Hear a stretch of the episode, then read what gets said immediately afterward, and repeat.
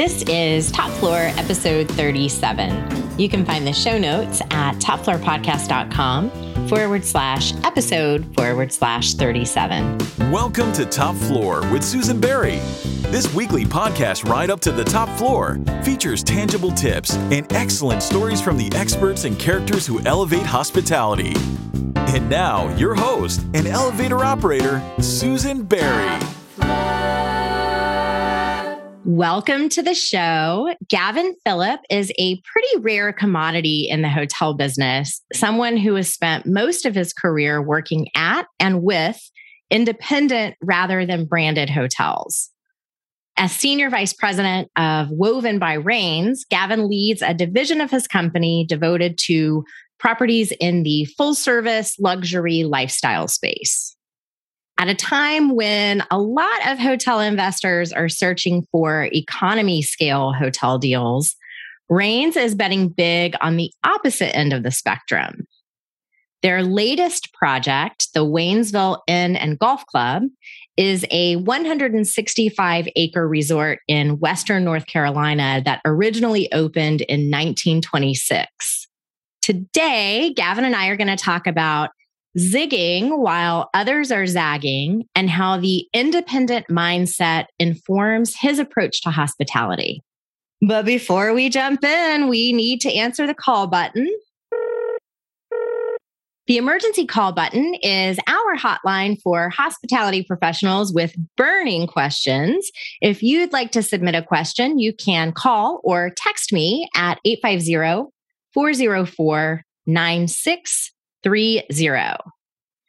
Today's question is perfect for you, Gavin. It was submitted by Mo. And here's what Mo says I've recently been hired as a director of ops, director of operations for an independent resort. There are no SOPs. Mo put 17 exclamation points after that sentence. There are no SOPs. How do I put some in place without killing the spirit of the resort? I have no doubt that you've encountered this in your career, Gavin. What do you think? Yeah, that's a great question. I think that um, you have to truly embrace that part of the process and really put the work in to create the procedures that are going to work best for your property. The, the hard work on the front end will pay dividends in the back end versus trying to pull in. You may still pull in references from your past SOPs you personally or, or with colleagues or other companies have put together as a foundation for what you're doing there. But the time really does need to be invested to create that and, and really take the time to do it so it is unique and specific to the property you're at, the location that you're at, the type of service you're trying to deliver to the customer. I'm really glad to not hear you say, oh, just take your SOPs from your mm-hmm. last property and slap them on this new one. I think that's a very important point. I would also add that uh, two things. First, documenting any SOP is better than letting things run willy nilly without having a plan. So, if you spend the time to document what they're doing now and then view those SOPs as a living, breathing set of guidelines, you can update them as you figure out a better way. Gavin, I know that you have worked at some branded hotels, but the majority of your career has been spent in the independent world, which I think is pretty unusual. Maybe you disagree. Can you tell us about a couple of your favorite properties? I sure can. Um, the two that come to mind are the Driskill Hotel in Austin, Texas. I didn't know you were there. I love that hotel. Yeah. So I was the hotel manager there for four years. And, you know, a lot of classic hotels claim to be the living room of their community or the living room of their city. And, and the Driskill certainly is one of those, like the Adolphus in Dallas. The Driskill is kind of the, the mirror hotel in Austin everybody goes there to take pictures in front of the Christmas tree, you know, at Christmas time. Oh, cool. Everybody goes to the Driskill Bar to hear live music and have a cocktail as part of their Austin experience. Breakfast at the 1886 Cafe and, and Bakery or, or, afternoon tea are a rite of passage there. So it was a really special place to have the opportunity uh, to work at and a very, very busy hotel. And I'm sure it still is today as Austin continues to grow. Uh, the other that comes to mind is Nine Zero Hotel in Boston, Massachusetts. really what sticks out about 9 0 is in my career, probably the best team that I ever worked with from a leadership perspective, where everyone was on the same page, everyone had each other's back all the time. We had a lot of fun together. It was really the first true modern boutique hotel in Boston. Now that you are heading up a division that is completely focused on soft branded, independent style, lifestyle properties. I could put a lot of adjectives in front of that word properties. And you have colleagues who lead on the branded side of your company. Are there any differences that you notice in leadership style or approach? And I'm not asking you to judge one as better or worse, just what are sort of some of the differences? You know, first I'll say that the nuts and bolts of what we do across our company are, are the same. You know, the foundational expectations of everybody and who we are and, and everything are, are consistent across all divisions of our company. Uh, I think what probably is different, and when he's talking about leadership and people, is that a lot of people that end up in this space are right brained. They are creative, they're innovative, they're thinkers. They might mess up or miss sometimes on on some of the processy kind of things because that's just the way they work.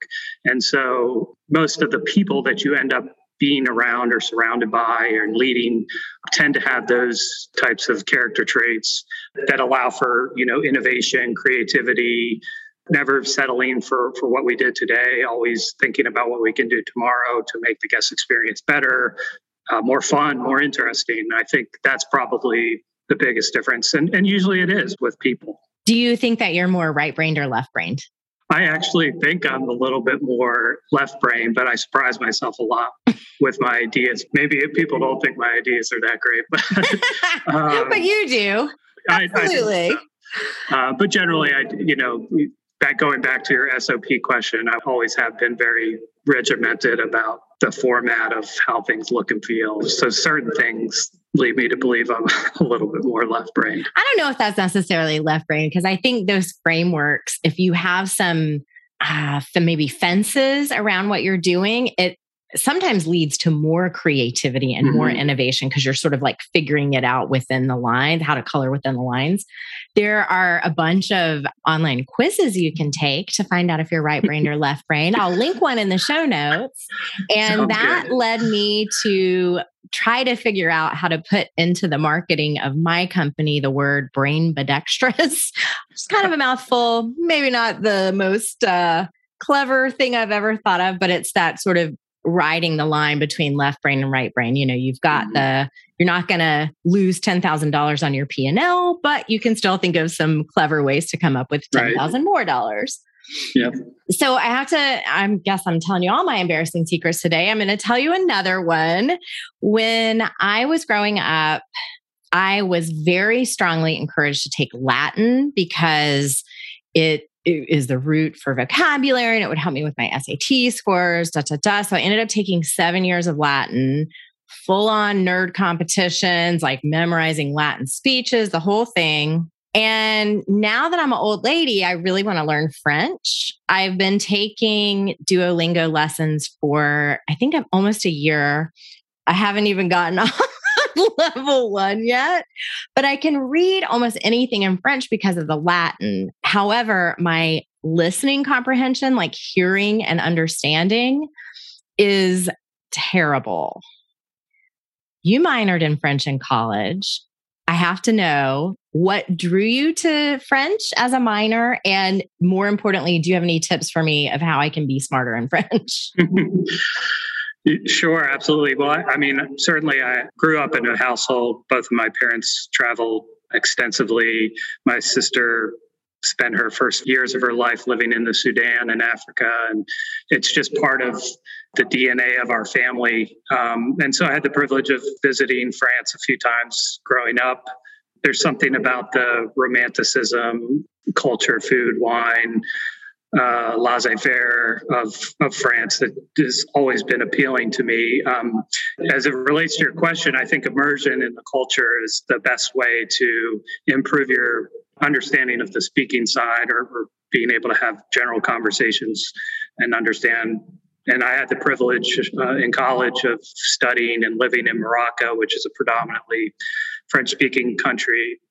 And that's really where I was speaking French at my strongest, where I was having conversations and living and, and just making French an everyday part of my life. And so, and unfortunately, uh, you, you've returned from that and, and you don't use it as much and it fades. And that's unfortunate, but that really is the best way to, you know, get stronger with any language. And in hindsight, I probably wish I had studied Spanish or Chinese or something that's becoming way more prominent in our relationship as a country with other countries and even in the hospitality community. What I hear you saying is that I play back this episode yes. for my husband and tell mm-hmm. him that we need to live in France for several months so that I can perfect my French speaking skills. Is that Yes, I, I think so. And, and, you know, that, that same backdrop you have right there would look wonderful in a Paris apartment as well. Woven by Raines is the division of the Raines company you launched to focus on luxury, lifestyle, and boutique hotels. I'd love to hear more about that and about why it was important to the company to dedicate resources to that type of hotel. Sure, absolutely. So everyone wants to do cool stuff, right? So, uh, we have a pretty solid investor group across our whole company, and you know, I think there's a genuine interest from our investor partners to delve into this space. But on top of that, we had an existing portfolio or a couple of hotels that fit this mold, and we really wanted to make sure they stood out and differentiated themselves, showcased that this was a space that we operate in, that we own hotels in. So that's really the driving force behind it. I know one of the Woven by Raines hotels is the Foundry in Asheville, North Carolina. It used to be a steel mill. So this is adaptive reuse at its finest. Those are my favorite types of hotels to stay at because there's such a great story to sort of guide the design and the decor. There's just fascinating history to learn. I think we've already established that I'm a giant nerd. Um, what are some of the touches at the Foundry that you like the best? What are some other adaptive reuse projects that you admire, even outside of your portfolio? Yeah, I, have been involved with the Foundry since the very beginnings, when it was just an idea or a, a thought um, with the owners and, and, developers of the property. And so getting to walk that space long, you know, gosh, over five, seven years ago almost, there was weeds growing out of the walls. Oh, wow. places where there was no walls or roofs and to be a part of the vision and, and, everything was really special and now just continue to be part of it is great. I think one of the things that stands out the most is that it feels like an oasis, an urban oasis.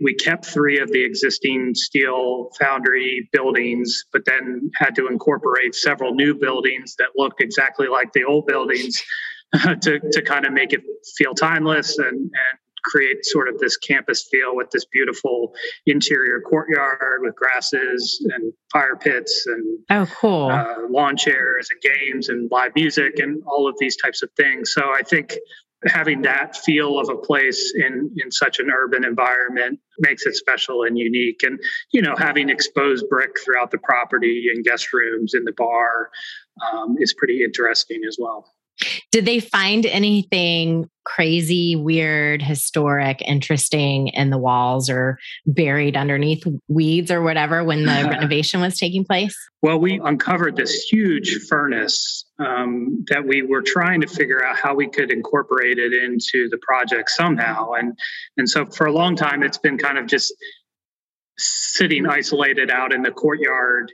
Uh, but we're in the process actually of trying to make it a live piece where we partner with our landscaping company to kind of relocate it a little bit and and have flowers and plants and such growing out of the furnace. So it becomes like a showcase piece in the courtyard oh i love that idea the furnace and landscaping as you grow the woven division, I know that you all have an eye on secondary and tertiary markets where this style of property can really add to the community, like not be one of a thousand.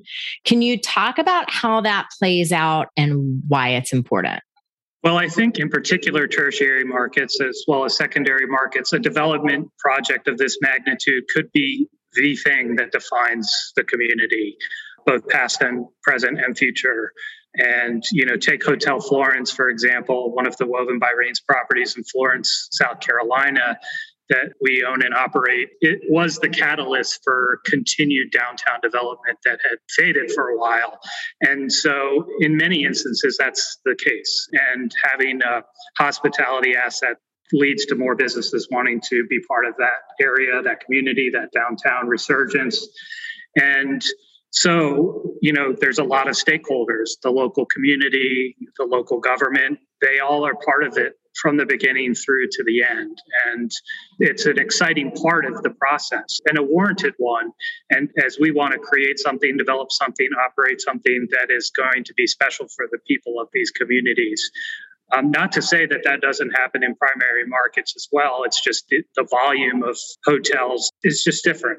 And, you know, this could be the singular biggest development project this town or community ever sees. That's interesting. I hadn't thought about it that way. I bet it is also helpful from a talent and labor perspective that you know you're you end up being one of the if not the major employer in an area which allows you to build relationships with your talent over a really long period of time versus the you know every 6 months turnover or whatever absolutely I mentioned this earlier, but a lot of hotel investors are really focused on economy scale, extended stay product right now. Why is Raines bullish on luxury, boutique, and lifestyle? Is Raines bullish on those scales of hotel?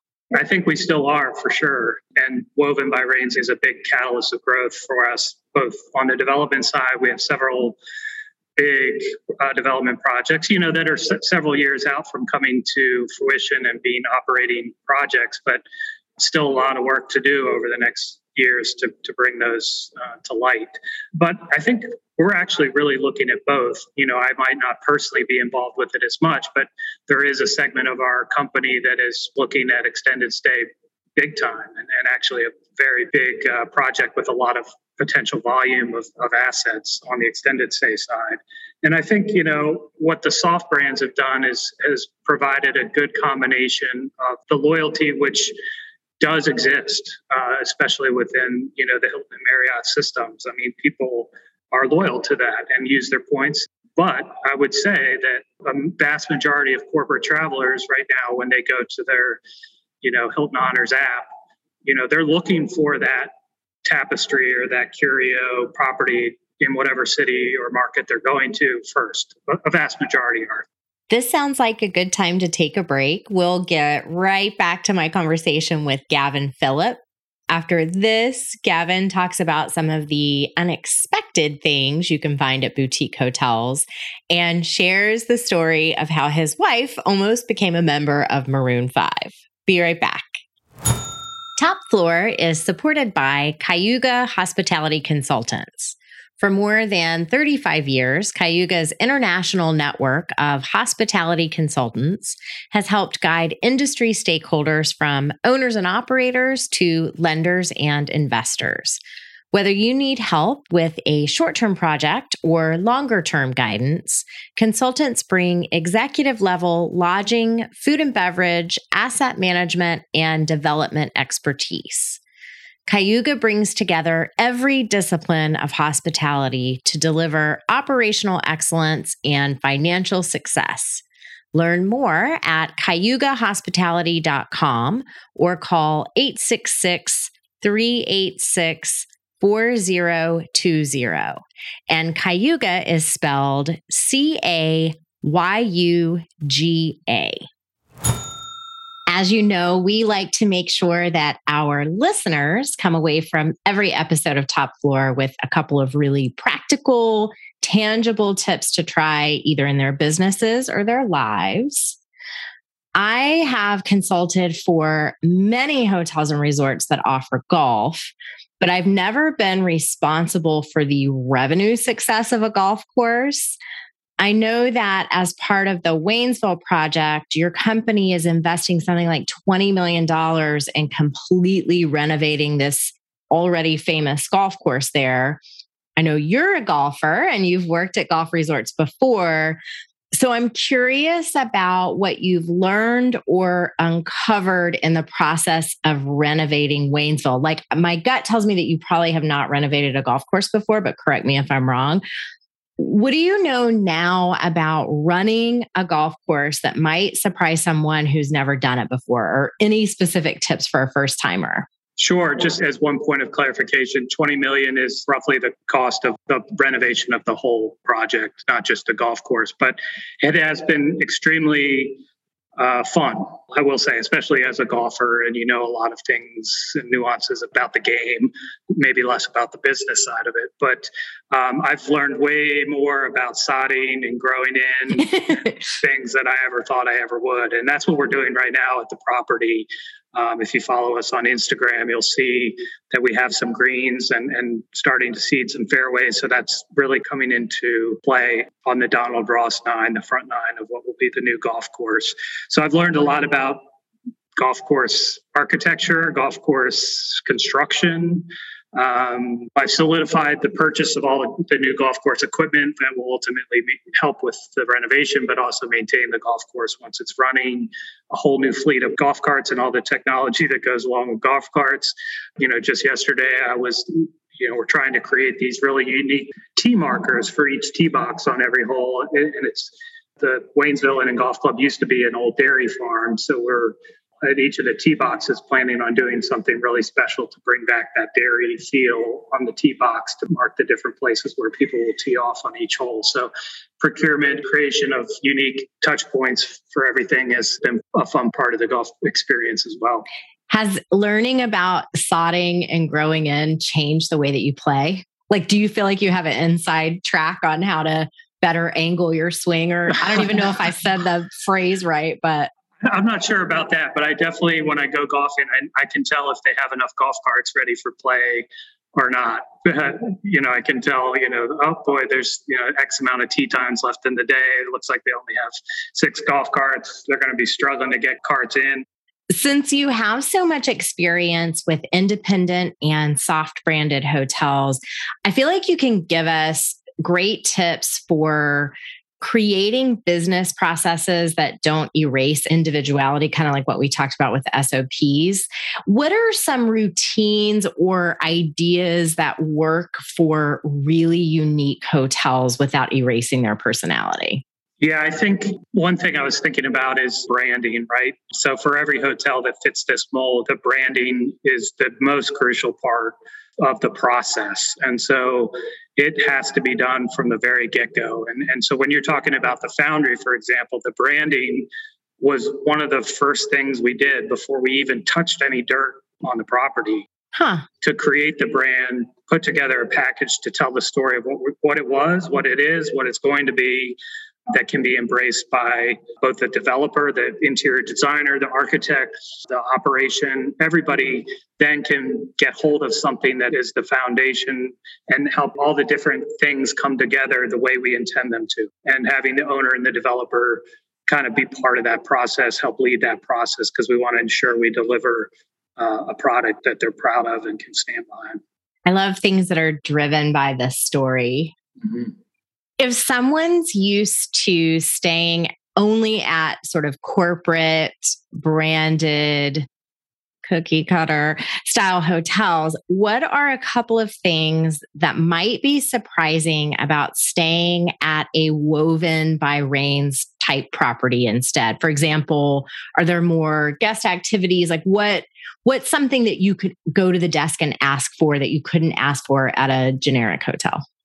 Well, I think one thing, whether it's a woven by Raines or this style of hotel in general, it's surprises and delights. It's things that a guest never is expecting to see, whether that's, you know, somebody plucking a banjo in the corner of the bar or getting something when you check in that's unique to the hotel, to the brand that you wouldn't get anywhere else, something you come across in the room that you don't see at every hotel that is whether it's a turn down amenity or it's a piece of collateral that's done in a unique way. I think those are kind of some of the th- things that people can touch and feel and, and see, I think are, are some of the things that differentiate these types of properties. personally speaking, what is the most annoying thing to forget to pack on a trip? Um, I, I, would imagine most people would probably say sundry items. However, you know, sundry items you can get at a nearby market or pharmacy, or possibly the hotel even has them. Things like razors, deodorant, etc. Um, this might be a little personal, uh, but I would say underwear um, because it might not be. it might not be as easy to find a place to get underwear wherever you are as it is to get a thing of toothpaste. Especially if you're at a resort that's like out in the yes. mountains or in the middle of nowhere. Yeah. It's true. You have to drive 20 minutes to Target or wherever to get it. I mean, I think, I think, I think that's, that's, a problem that's for sure. Oh my gosh. So we've reached the point in our conversation where we're going to look ahead, look into our crystal balls, and predict the future. What are a couple of overall predictions that you have for the hotel business? Hmm. So I think we will continue to see the uh, merging of short-term rental and hotels, especially in major urban or destination markets. So just speaking to Charleston specifically, which is where I live, there are certain parameters in place for development downtown on the peninsula in certain locations where you can only build up to 50 rooms as a hotel. But now people are doing more like 10 or 15 rooms that are really short term rentals, really high quality luxury finishes, residential luxury quality, and trying to run it a little bit like a hotel. And so there's this synergy between that that I think is probably happening in other markets like Charleston, even in bigger cities as well. Um, so I think we'll continue to see that small 10 to 20 room places that are really beautiful and high quality finishes and touches, but probably still have pretty limited services. I wonder how they make something that size pencil. Like, how do you have enough volume to make the size work? This may be too deep of a financial question, but it just doesn't, I can't get it in my brain. Well, I think you can only make it work in markets where you can drive, you know, some pretty serious rates and you develop a model that limits the amount of payroll and expense to manage that space, those 10 units. You know, self check in kiosk, one person that checks you in, gives you a drink, is your bartender, your check in. They come and check if you have a maintenance issue or housekeeping issue. You know, so I think that it's a really scaled down expense model in addition to only working in places where you can drive pretty significant rates. Makes sense. I'm originally from Panama City, Florida. And since I was born, there has been a huge um, condo market, vacation condo market, which I think is sort of the precursor to short-term rentals. Mm-hmm. And it's it's a very similar thing now that you said that and I started actually using my brain instead of just being perplexed that, you know, people arrive on Saturday, they get there, all the stuff that they're getting is already there it's touchless until they depart. Right. I think mini bars are going to make a big comeback, especially in this this segment of our business luxury lifestyle boutique. I think people miss mini bars who stay in places that had them before, and that they'll be more unique and distinct and you know tricked out than ever. Um, I have to say though that stuff that people want that miniature Pringles can is like flipping mini bar kryptonite for me. So yeah. Uh, yeah, they need to stay. I'm, you, you got to keep the keep the staples for sure. I think um, another thing that we're doing in a couple of our t- hotels that's part of the branding and part of the storytelling is doing scavenger hunts, but ones that aren't like as formulated as like meet in the mm-hmm. lobby at five o'clock and we'll take you around and show you some historical stories of what this building used to be or things like that but more mm-hmm. casual where it's you know little secrets and touches that the guest sees where they have to go look for something on their own or hey you know the front desk is you know, giving them little clues and things like that. Less formulated, but really trying to be part of telling the story uh, in a fun way for the guests where they get to go explore different parts of the property. I love that idea. I definitely am signing up for that. Yep. When, if ever, all right, this is a real crystal ball question here for you. Hmm. When do you think that the hospitality labor crisis is going to level off or even end? I think, you know, in some ways, we're starting to see people return to their roots, to their calling. Um, I think having hospitality in your heart, you can't get rid of that, right? So I think people are exploring new avenues, seeing what's out there. But I think you'll see a lot of people come back because that's what they're truly passionate about. But we have to be prepared for that and to create an environment that's different, maybe, than what they were accustomed to. I think a couple of the biggest things are flexible schedules. Um, I think the days of expecting a housekeeper to work from eight to four or nine to five and have a board of X is is gone, and we need to find uh, or, or be open to and, and, welcoming to people that want to clean three rooms and then leave or can only work from 10 until 1 and they clean five rooms i think flexibility is a big one. I think that rewards and recognition is another big part of it. And you know sometimes you think that maybe we don't pay as well as we should in the hospitality industry. If you talk to a lot of people that's not the driving cause of leaving the industry. It's more those other two things. And those types of things exist in some other industries and and we just need to, to do better and get better in, the, in those areas. And then really just you know working with a company that's driving their PR messaging around their culture. Uh, making sure that it's known and, and understood what you're all about up front, I think, is a big part of it as well. What's next for you and what's next for your company? Yeah, as, as I mentioned, we have several big development projects. You know, as we were talking about projects in cities and towns that will be defining for those specific communities. And so we're in early early stages on those, but they're very time consuming for the development team in particular. Uh, working on those relationships with the constituents, the communities, the, the cities, uh, but they're going to be very, very special. Personally, one of the things I'm focused on is strategic F&B partnerships, trying to figure out a unique way to develop and create concepts that are woven by Raines properties that, that really tell a unique story on the food and beverage front. Um, I think that's a big one. And then, you know, as we grow, whether that's through management contracts, acquisitions, you know, again, development, I think it's, you know, creating a, a new standard for our corporate staffing and structure to support that. Okay, folks, before we tell Gavin goodbye, we are going to head down to the loading dock where all of the best stories get told. Going down. Gavin, what is a story you would only tell me on the loading dock? Well, um, I've been married to my wife now for almost 15 years.